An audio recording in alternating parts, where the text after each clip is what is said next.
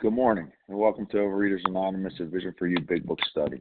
My name is Russ M., and I'm a recovered compulsive overeater. Today is Friday, August 18, 2023.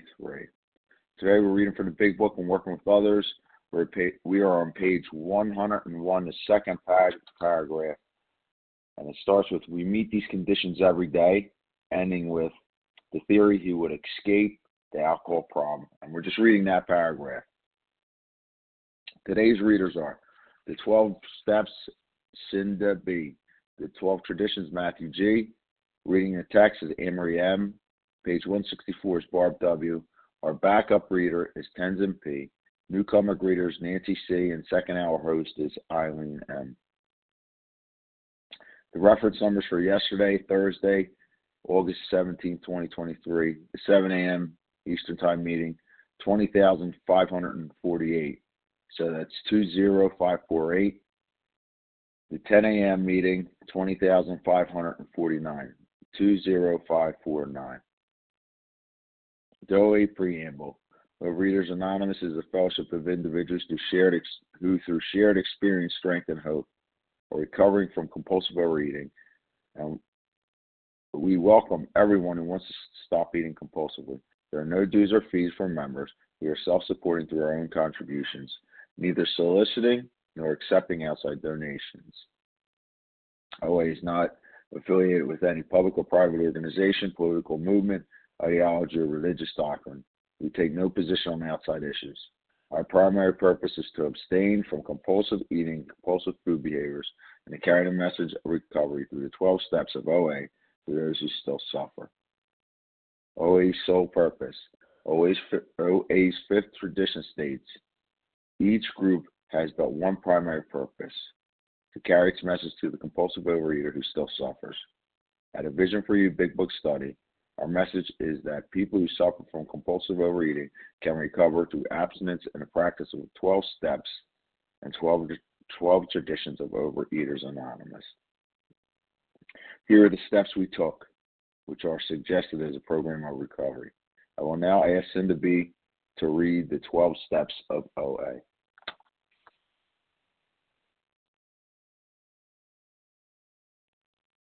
This is Cinda B, a recovering compulsive eater from Pennsylvania. One, we admitted we were powerless over food, that our lives had become unmanageable. Two, came to believe that a power greater than ourselves could restore us to sanity. Three, made a decision to turn our will and our lives over to the care of God as we understood Him. Four, made a searching and fearless moral inventory of ourselves. Five, admitted to God, to ourselves, and to another human being the exact nature of our wrongs. And six, were entirely ready to have God remove all these defects of character. Seven, humbly asked Him to remove our shortcomings. Eight, made a list of all persons we had harmed and became willing to make amends to them all. Nine, made direct amends to such people wherever possible, except when to do so would injure them or others. 10. Continued to take personal inventory, and when we were wrong, promptly admitted it. 11. Sought through prayer and meditation to improve our conscious contact with God as we understood Him, praying only for the knowledge of His will for us and the power to carry that out. And 12. Having had a spiritual awakening as the result of these steps, we tried to carry this message to compulsive overeaters and to practice these principles in all our affairs. Thank you, Russ. Thanks, Cinda. Next up is Matthew G. with the 12 traditions. Hey there, this is Matthew G., compulsive overeater in France.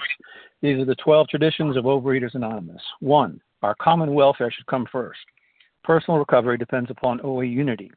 Two, for our group purpose, there is but one ultimate authority, a loving God as he may express himself in our group conscience.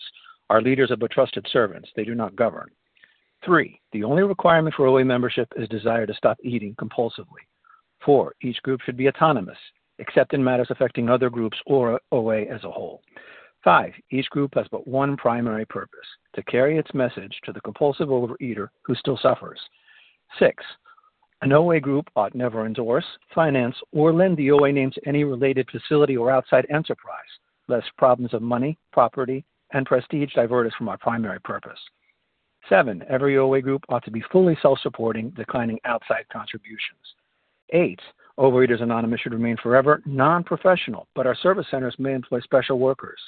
Nine, OA as such ought never be organized, but we may create service boards or committees directly responsible to those they serve. 10. Overeaters Anonymous has no opinion on outside issues, hence, the OA name ought never be drawn into public controversy. 11. Our public relations policy is based on attraction rather than promotion. We need always maintain personal anonymity at the level of press, radio, films, television, and other public media of communication. 12. Anonymity is the spiritual foundation of all these traditions, ever reminding us to place principles before personalities. Thanks for allowing me to be of service. Thanks, Matthew. Appreciate it. How our meeting works. Meeting focuses on the directions for recovery described in the Big Book of Alcoholics Anonymous. Excuse me. We read and share, we read a paragraph or two from the literature, then stop and share what was read. Anyone can share, but we ask that you keep your sharing to the topic and literature we are discussing, and that you keep your share to approximately three minutes. Singleness of purpose reminds us to identify as compulsive overeaters only. Our abstinence requirement for moderators is six, is one year, and for readers is six months. There's no abstinence requirement for sharing on topic. This meeting does request that your sharing be directly linked to what was read. We are sharing what the directions in the Big Book mean to us. To share, press star one to unmute. Once you're done sharing, let us know by saying pass. Then press star one to mute your phone. In order to have a quiet meeting, everyone's phone except the speaker should be muted. So today we're back and working with others in the big book. Excuse me. Page 101, that second paragraph. We meet these conditions every day, and it ends with the theory he would escape alcohol, the alcohol problem. And our first reader today is Ann Marie. She's going to start us off. Thank you, Russ. This is Anne Marie M. in South Carolina. We meet these conditions every day. An alcoholic who cannot meet them still has an alcoholic mind. There is something the matter with his spiritual status. His only chance of sobriety would be someplace like the Greenland ice cap and even there an Eskimo might turn up with a bottle of scotch and ruin everything. Ask any woman who has sent her husband to distant places on the theory he would escape the alcohol problem. Again, like I said, my name is Anne Marie M. I'm recovered through God's grace and by working the steps in the book of Alcoholics Anonymous with a recovered sponsor. So it says we meet these conditions. And what conditions are they talking about? It's what we talked about yesterday. Um, those going to um uh, a movie theater, you know, and for, for compulsive overeaters, smelling the popcorn, or looking at the uh, with alcohol for compulsive overeaters. I think it's more prominent than it is for alcoholics because there's food everywhere. Um, going to parties, going to birthday parties, going to um, holiday events. Food is, seems to be the uh, the focus of of so much. And I think just about every nationality, uh, lo- food was love. It wasn't for me, my Portuguese background. Uh, food was certainly love. So, um, how does an alcoholic meet these conditions? Well, um, it says here that um, an alcoholic who can't meet them has an alcoholic mind. In other words, um, there's something wrong with his spiritual status. I remember reading that when early on and thinking, being insulted. And um, I'm so grateful, so grateful that I've built up some tolerance and little things like that don't um, upset me so much. So it's just that my spiritual status hasn't developed at this point. If there's things that are still bothering me, um, that I can't, that that I have to shun, uh, people away or can't go to different events because of the fear of running into foods that are going to bother me. And through God's grace, by working the steps and through God's grace, that the obsession to compulsively eat has been taken away from me, and I don't have that anymore. I made my husband a cheesecake yesterday for his birthday, and um, there's all sorts of goodies in this house. He's a sweet he's a sweet eater, and without this without this problem, so without the problem of compulsively overeating, um, so I could not escape anywhere. I remember going to work my and going to the uh, vending machines and putting in money and getting it. And my sponsor told me, don't bring any money to work with you, and so I didn't. So the following night, I used my credit card. She said, don't bring your don't bring your wallet. And uh, the following night, at the end of my shift, I asked if um, anybody had twenty dollars. That I, I my gas tank was empty, and I I would pay them back the following day. So there was always a way for me to uh, find a way to compulsively overeat, and uh, I, I couldn't escape um, anything with the alcoholic mind. But with with a spiritual mind, when I can turn to God, I can ask for help, and God has placed so many people in my life. I have um, people that I can call. Um, most important thing I need to remember is to go to God and Time. ask the help. Okay, thank you. Thanks, Anne Marie. Now we're going to open up the line for sharing. And although we value your experience, we ask that you limit your share to every third day so that others can share their experience too. So if you haven't shared yesterday or Wednesday, please step back. Who wants to share on this? Bonnie B from Minnesota. Bonnie?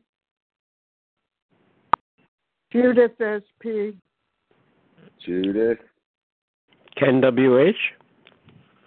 My man, Ken. Elena C. Shanna C. Elena, Elena, Shanna.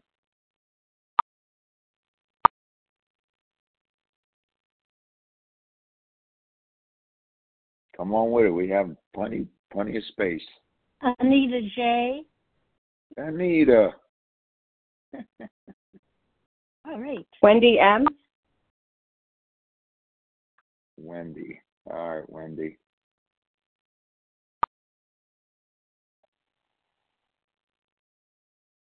Let's take a couple more for this first round.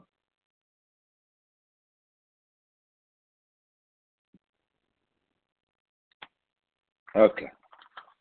We'll go with this. Bonnie B, Judith S.P., Ken W.H., Elena C., Shanna C., Anita J., and Wendy M. Bonnie, you're up. Good morning, my friends. Hi, everyone. Bonnie B from Minnesota.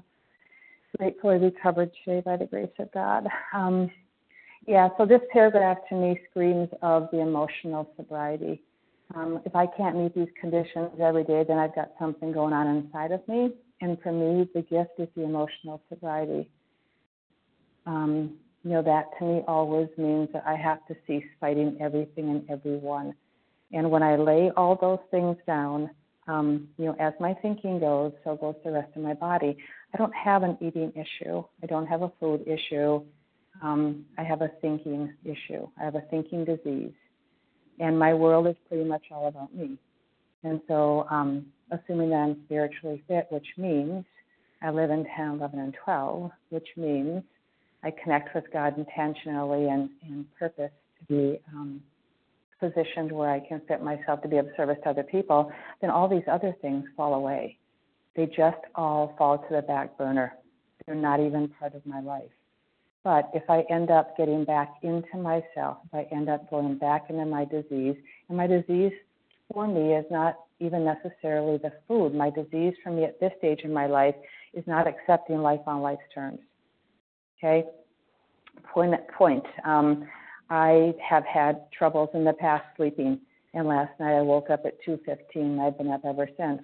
Um, acceptance and surrender. I mean, that is the key. I did the next right thing. I worked on some things I could work on. I spent some time with God. I did some program stuff, took a call or two. Um, life is good. But if I don't keep myself fit, um, all these other things that, that presented themselves as huge, i.e., the things in the pantry, they're going to come back to the surface. But as long as I keep myself where I need to be, which is um, in that place of surrendering to God on a daily basis, life as life is, and then um, working really hard to be of service to others, the backdrop is the backdrop, and food isn't even part of the equation. So um, the alcoholic mind for me, that is the key. And the alcoholic mind for me is lack of um, emotional sobriety. And it all goes back to whether or not I'm connected to God. And with that, I'll pass. And thanks again for letting me share. Bonnie B. from Minnesota.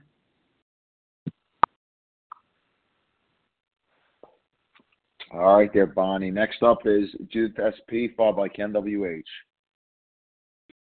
Good morning, Raj. Thank you for your service. Good morning, everyone. Thank you for being here. And most importantly, thank you, God, for giving me this day to be in. Um, when I read this paragraph and hear it, I, I'm catapulted back into my life before coming into recovery because I would try this, that, or the other thing, whether it was a diet or a new type of therapy and, uh, you know, ultimately it would be, well, if I would just move away and go to another place, or if I just stop doing this. And those are all conditions. If I do this, then this will happen. And I never got to the root of things. And as we're coming to the end of this paragraph, uh, this chapter on working with others, I'm learning that for myself and for my sponsees, it's extremely important to be clear and stay on what I'm focused on. God is everything or God is nothing. Either I work recovery as an abstinent person or I don't. I'm in relapse and I'm into my old whatevers. And as my journey continues, I realize there's a lot of internal rumble and disruption that is still there. And as I take the time with God and fellows and writing and sponsees to tap into those areas, those wounds, I can continue to heal. And as I'm working with a sponsee, whether there's, oh, I can't do it today, but I can meet tomorrow, or yeah, I did most of the assignment, but whatever.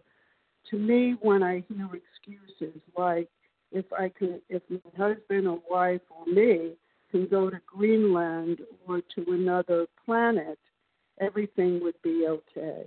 This, as we've discussed over and over and heard, is an inside job for my for those that I have the honor of sponsor, sponsoring and for all people in my life, inside and outside a program.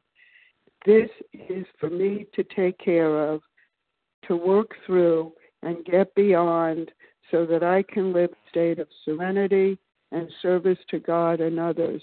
But the key factor for me is that until I heal this very sick mind, which is probably take my lifetime and more, I can't really give myself over to conditions and excuses anymore because that only deflects my connection with God and makes it almost impossible for me to gain the intuitive thinking and inspirations needed Time. to continue on my path of recovery.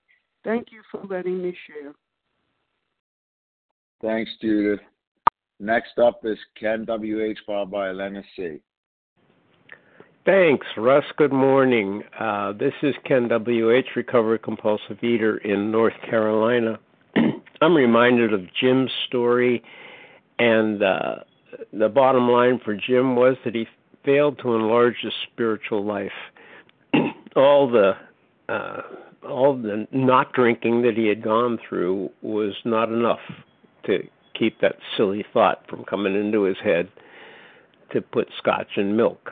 Um, it's also the, the the story of the guy that went 25 years without drinking, and then he retired, put on his slippers, and was dead in four years. Um, those are perfect examples of alcoholic minds and uh, untreated. And uh, I went through periods of my uh, time have gone through periods of time in my recovery with OA where frankly I just wasn't abstinent and wouldn't admit it deep down inside. And I would uh put myself in places that just kept the uh compulsive eating thoughts alive in my brain. Uh, you know, walking past bakeries and taking deep breaths. And uh, I remember the, the there was a food truck up there in in the north from a group called Dominic's, and they did sausage and uh, onions and peppers on the grill, and uh, that smell was just extraordinary. I didn't eat those things, but the smell was extraordinary, and I would purposefully go downwind so I could just take in deep breaths of this stuff. Um, no, I didn't run up there and grab one and start chowing down on the stuff, but it kept my mind focused on food. And uh, so I would eventually just keep eating, but be something else completely. But uh, the, the the idea of thought was in my brain all the time. So I was never fully recovered. Uh, I wasn't abstinent, and um, I did have the uh, so-called alcoholic mind. Um, it is only in recent years that that I have come to terms with that and have enlarged my spiritual life and continue to do so on a daily basis. Because this is a heart thing, as it was just said. You know, this is an inside thing. It's about my relationship to God ultimately, and uh, that that's where my focus is. That's where my first thought is. Instead of suddenly thinking I could put scotch in milk, I suddenly think of God. Uh, um, that's my way through this, and uh, I can go anywhere today, and and it's not the point because I don't go alone anymore.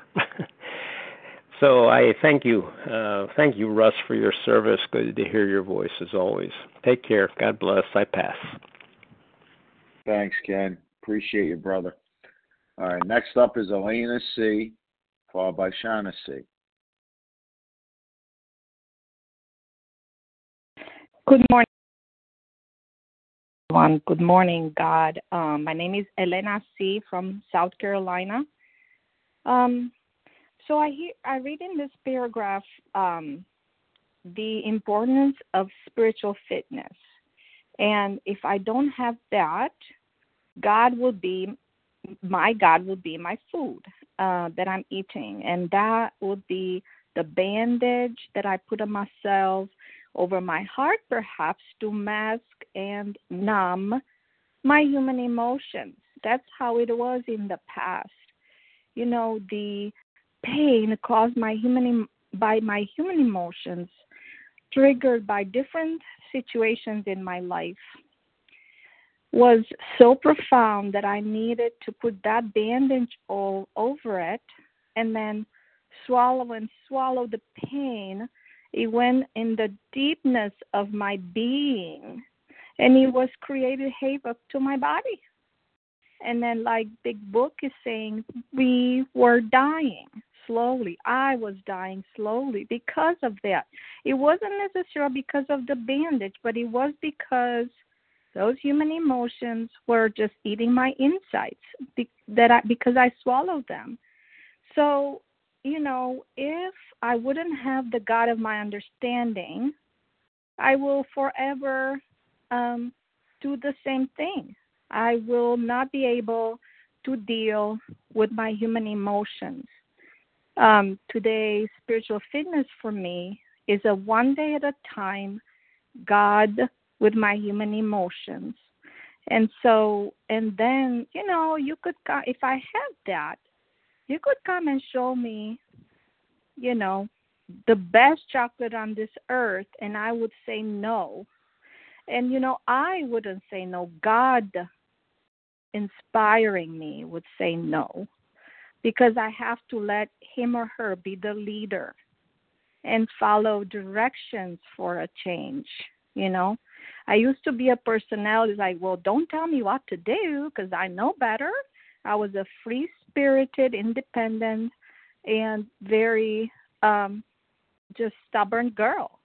And so uh, that has been healing for me in in this program, and I'm very, very um, happy to say that today. With that, I'll pass. Thanks, Elena. So before Shanna jumps up here, she'll let you know where we're at. We are when working with others, page 102, the sec, oh, the first paragraph. I'm sorry, first paragraph. You meet these conditions every day, ending with on the theory he would escape the alcohol problem. And we're just reading that paragraph. All right, Shanna, you're up. Good morning. This is Shanna C., grateful recovered compulsive overeater from Tennessee. And couldn't be happier to be on this meeting and I really don't know what all I can add to the to what's already been shared other than this is an absolute miracle for my life and um like I like so many of others I absolutely I have a threefold illness. Like my problem is physical. Like I have an allergy to certain food and certain ingredients and when I ingest them I cannot guarantee you when I'm going to be able to stop. You know, I I that's just how I'm wired plenty of people aren't that way. I don't know. Um, they, they they're able to work the 12 steps and and and whatever and not not ever think about food. That's why there are other recovery programs. But I happen to be bodily different from a normal eater. So there are certain things that I have to be vigilant about on a daily basis um, when it comes to food. And thank God for you know the plan of eating that I've been given. It gives me that gauge um, to follow. That that's a tool it the food plan itself doesn't keep me abstinent. It's the power that I get to access through the steps that enables me to follow that food plan. Um, for the longest time, I had it backwards. And then I also have this mental thing where I forget that um, the pain and suffering of even a week or a month ago, um, and that that has to be addressed spiritually again through the steps and living in 10, 11, and 12, and the emotional disturbance and stuff. And thankfully today, because of the tools, because of that, I have had a spiritual experience as a result of these steps. First of all, it came from complete defeat. And then in that moment, I saw just how utterly powerless I am spiritually, mentally, physically over this. And I was going to die a compulsive overeater, miserable, unless a power greater than me actually changed me. I saw that, I, I asked that power for help, and I was guided to someone who could take me through the steps and to keep that mental obsession away. Are there days where more difficult than others where I'll have a food thought? I'll, I'd be lying if I say it didn't. That just means I'm not cured of this. And what this does is it draws me back to God every day. I get a daily reprieve. You know, every day I ask God to keep me sober, abstinent, and sane, and to enable me to follow that food plan and live by spiritual principles. Um, and it, the stuff gets removed daily, and I get the opportunity to help others daily and there have been times where those thoughts have come, and it's been the very thought that entered my mind I cannot eat today because I've got a sponsee call. I've got to help this person through this fifth step today. God help me not eat today so that I can help her. That's what keeps me okay. Thank you, God, that I, I'm not cured of this, but otherwise I wouldn't be connected to you guys either. And I don't have to walk this path alone. What a miracle this program is. That's all I have. Thank you. Thanks, Shannon. Next up is Anita J, followed by Wendy M. Thank you, Russ. Um, this is Anita J, recovered in Massachusetts. I don't know about whoopee parties, but I had a birthday party yesterday, and um, by by the group of women that I've been living with, a large c- community now, but um, the seven of us um, I just can't tell you all the any kind of fear I used to have about birthday parties. You know what? They know me, and the, the, there weren't. They weren't there. There was no ice cream. They had these tiny little cupcakes. Uh, one or two bites would would accomplish the whole thing, and um, and up, I was presented with the most beautiful little dish of assorted fruits, kiwis, and all kinds of little tiny little things like that while they ate their little cupcakes. It's just the kind of I don't know. I, I used to hate the word credibility, that I have credibility or you have credibility. And you know why I hated it? Because I didn't have it. I was so good at talk and talk. But one look at me, never mind the size of my body, just look in my eyes. The eyes tell you, is this a recovered person or is this a happy person? Is she recovered? Is she you you can see it in the eyes. And um you know i i am a recovered person. And i was just concerned that everybody would have a good time once i was there. And why why would i worry about it? Everything was taken. God did god did it all. It, it was the cutest thing. Some man came by and handed me his um they call them sticky buns. I've never even seen what they look like. He wanted to give me something. And that's what he gave me. Anyway, I thought it was very sweet. And um that's all. I just I'm just grateful. I wanted to share my this is my real birthday. They gave it to me yesterday, which was such a surprise. And the only way you can tell that I I had a birthday is on my walker are two beautiful balloons. Let's just leave it like that. And with that, I pass. Thanks, Anita. Next up is Wendy M. And then we'll take another group. Good morning. This is Wendy M. I'm in North Carolina, recovered compulsive overeater. Um, I was drawn to this paragraph. Um, I listen every morning and um my work schedule says, you know, I can't share, I don't have time to share, I'm going to be late. And this morning I was just drawn um to the paragraph and felt an abundant urge to share and I'm sure everything's going to be just fine with work and it'll be okay. And I know without a doubt that that was my higher power because something does happen um when you get into the lineup to share, you you listen a lot better too. So I know that was my higher power pushing me to do that. Um, so there is something the matter with his spiritual status. His only chance for sobriety would be someplace like the Greenland ice cap.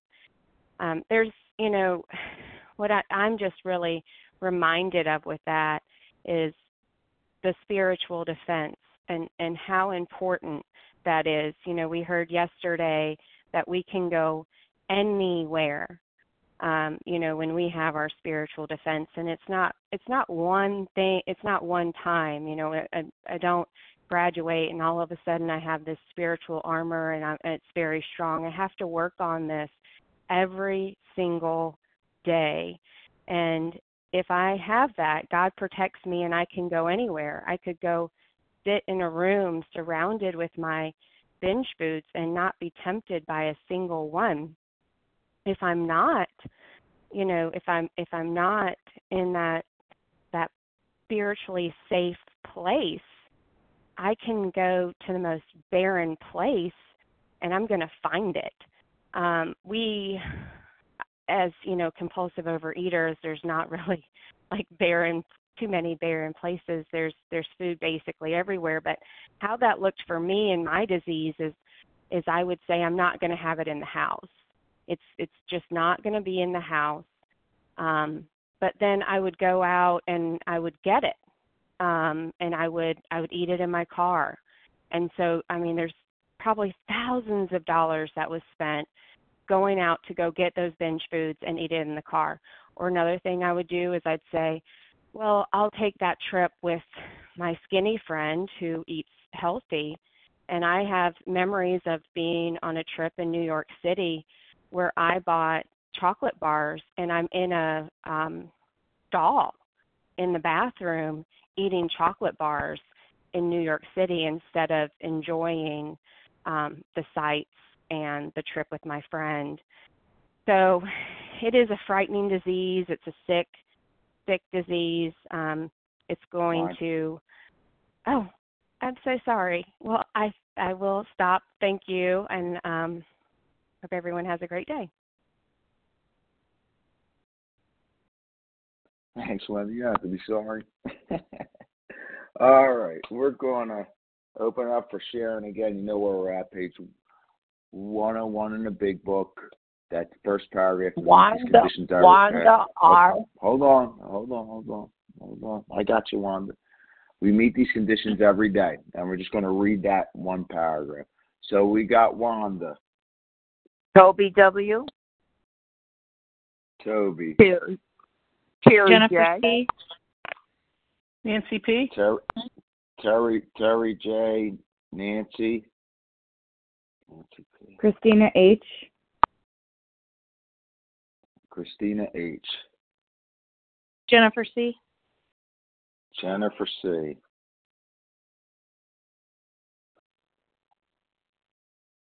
I think that's going to be close to cutting it. I think if we could squeeze a couple in later, we will. You know, I'm not the greatest estimator of time here because uh, whatever. So we got Wanda R, Toby W, Terry J, Nancy P, Christina H, and Jennifer C. Wanda, you're up.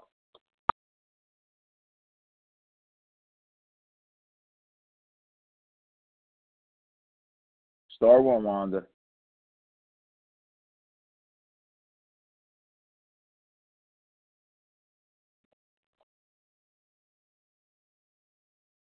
Oh, I'm so sorry. Yeah, good morning, everyone. I hope everyone has a great day. Thanks for sharing.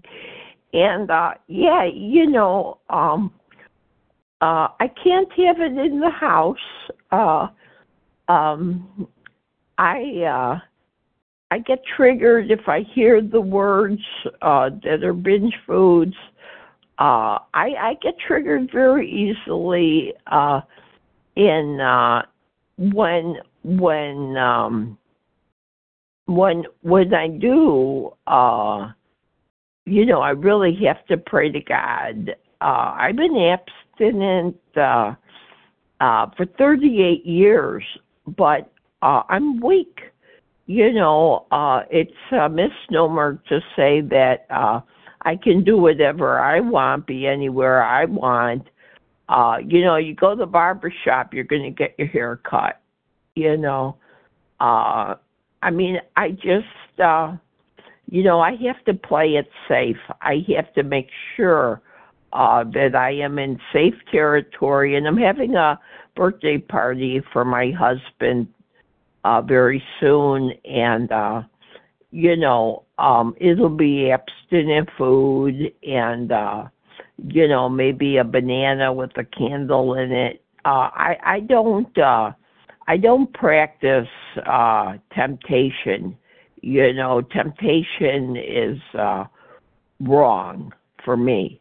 You know, God bless anybody that uh works out their program uh without uh experiencing uh uh temptation, but you know, for me uh I have to play it safe and make sure uh you know i live in a community you know i'm i'm with a hundred people uh you know um we cook our own food but um you know i don't dabble uh in uh exploration of uh exposing myself to things that uh you know are uh trigger.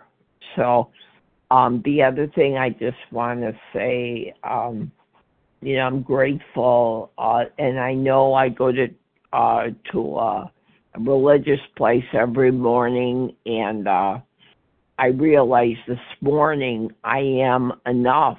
You know it was like really weird. It was just like i am enough.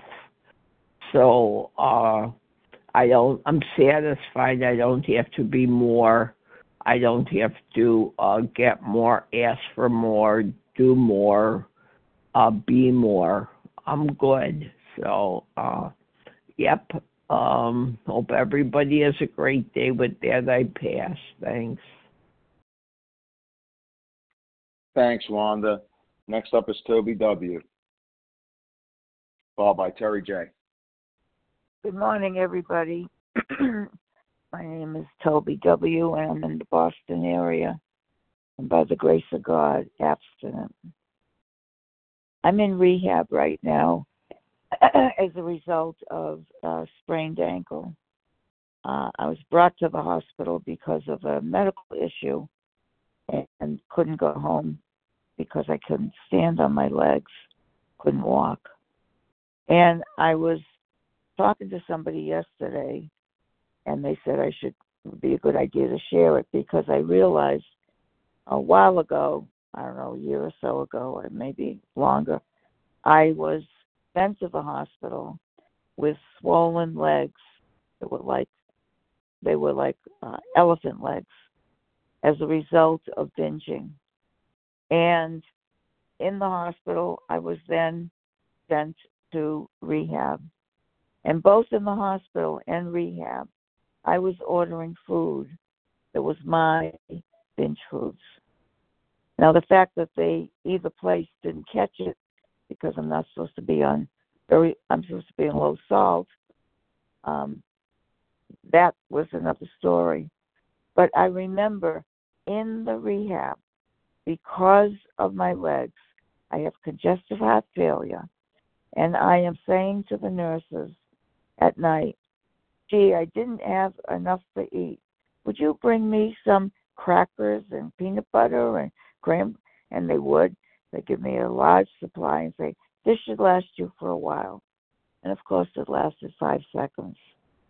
And then later on, if the shift changed, I do the same thing again. This is a killer disease. I am in rehab now. Before I went into the hospital, I mean, when I went into the hospital, I asked for the nutritionist. I told her exactly what I needed to eat. She put it into my uh, uh, papers so that when I came here, they knew exactly what I couldn't eat. And they have been wonderful here. But I'm telling you, everybody, it's a killer disease. And today I'm alive and I'm grateful. And with that, I pass.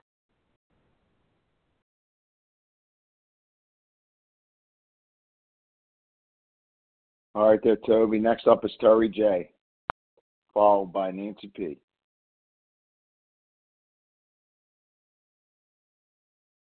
Good morning, Russ. Good morning, everybody. Thank you for your service. This is Terry J. in Michigan. Uh, grateful to be on the line and for all the shares because I get something out of each and every share that I listen to. And for me, where I'm at, grateful to be uh, abstinent today and working towards recovering or recover, whatever the case be. I um understand though, and what I get out of this paragraph is that no matter where I go, my disease is going with me.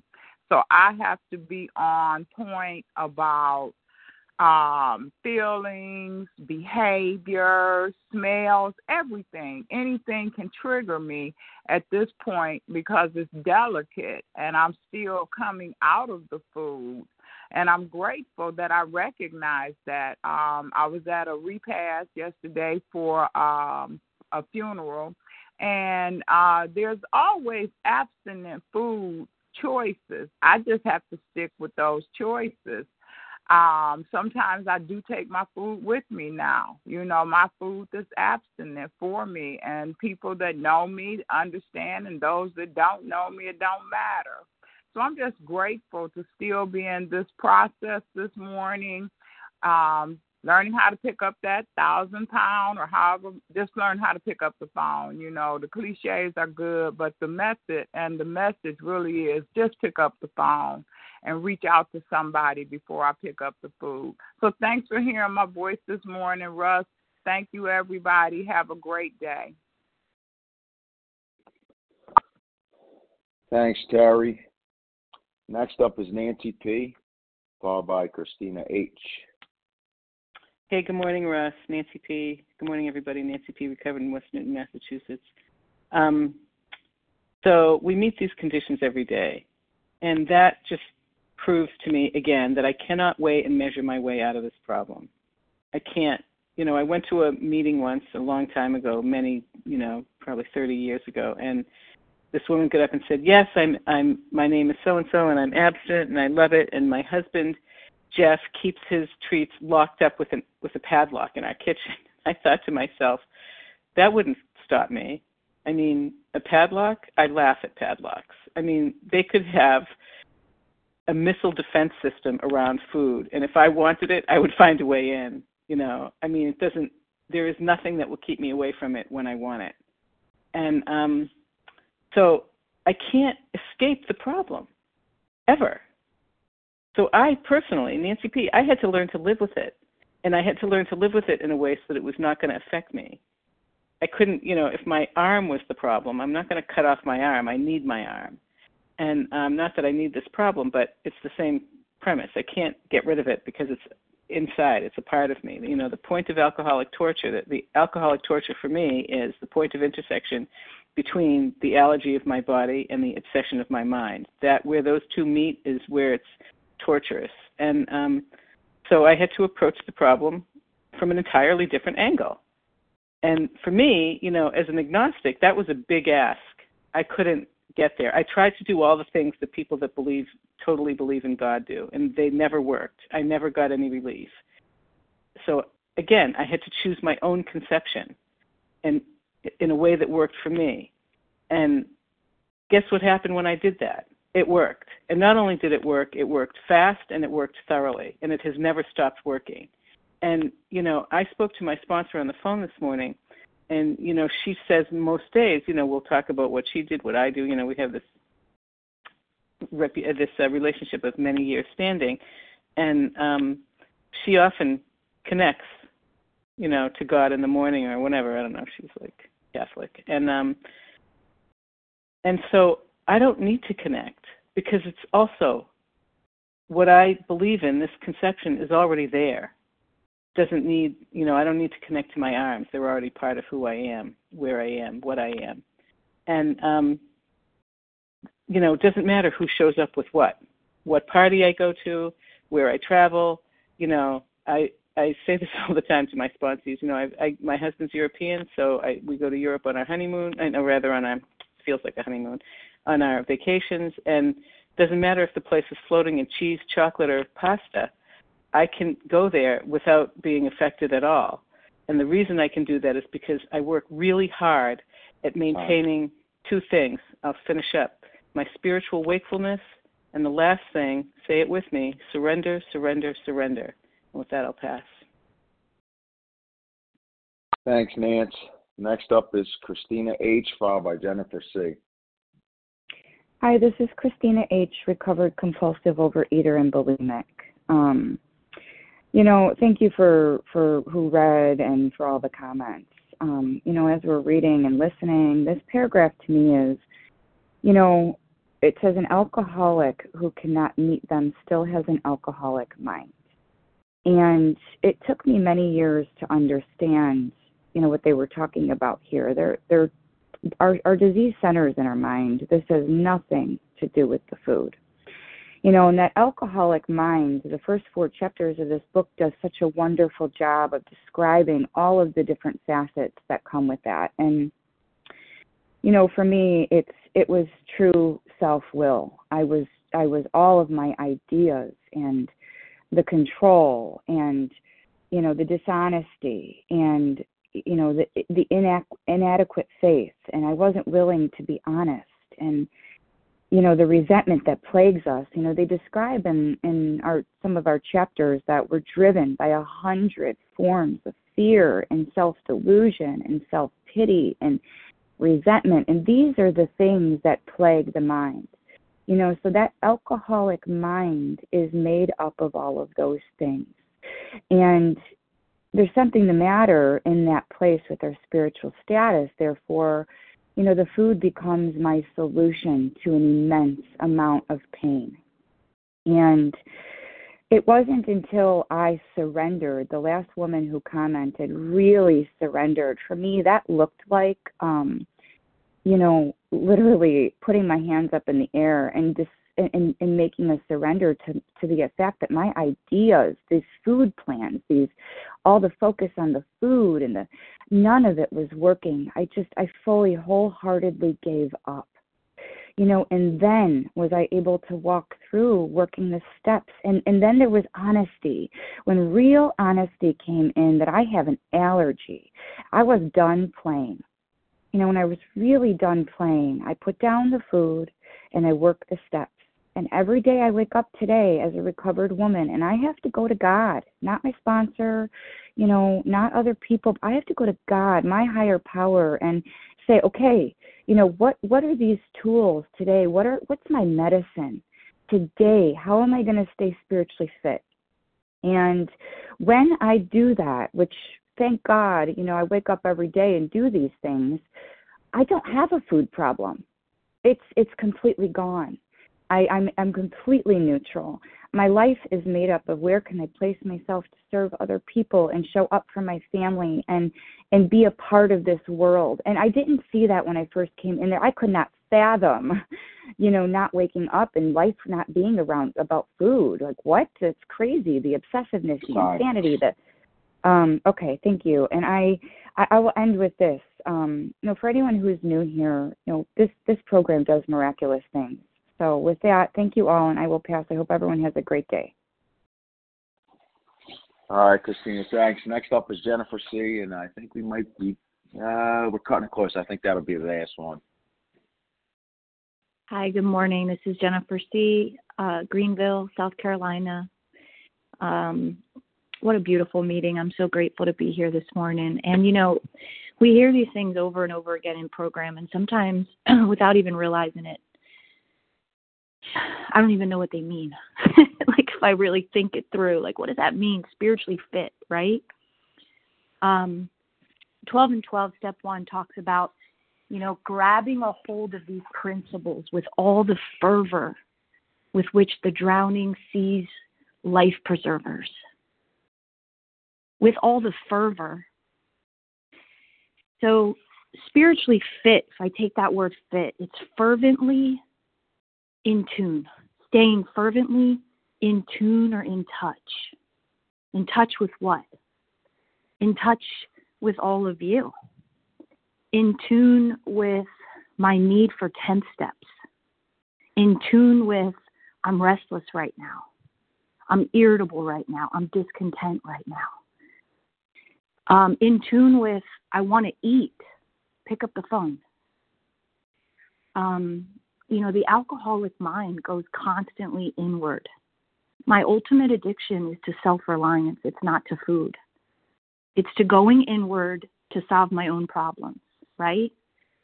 So I have to fervently stay in touch with my need for all of you. I have to fervently stay in touch with my need to work these principles and to work this program, in touch with my need for inventory constantly if I'm not there yet and I'm still trying to just stay abstinent, I have to fervently stay in touch today with my need to pick up that phone.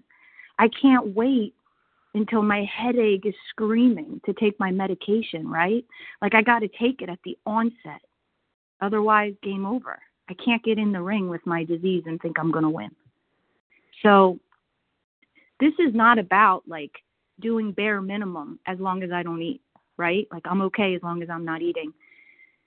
This is about being intensely passionate for this program. That's what that word fervent means, right? So when I grab a hold of these principles as if I'm drowning, it means that I stay intensely passionate to work this program and to give my all to it. So, spiritually fit today, that word fit for me, stay fervent, stay in tune, stay in touch, and uh, and and then and only then do I stay close to God. And with that, I pass.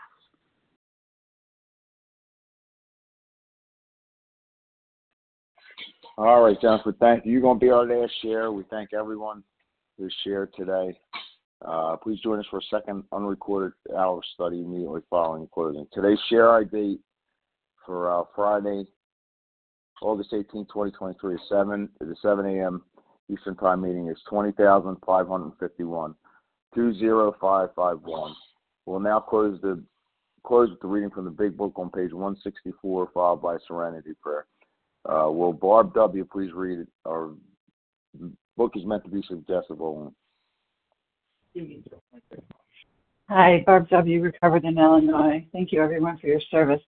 Our book is meant to be suggestive only. We realize we know only a little. God will constantly disclose more to you and to us. Ask Him in your morning meditation what you can do each day for the man who is still sick. The answers will come if your own house is in order. But obviously, you cannot transmit something you haven't got. See to it that your relationship with Him is right, and great events will come to pass for you and countless others. This is the great fact for us. Bending yourself to God as you understand God, admit your faults to Him and to your fellows. Clear away the wreckage of your past. Give freely of what you find and join us.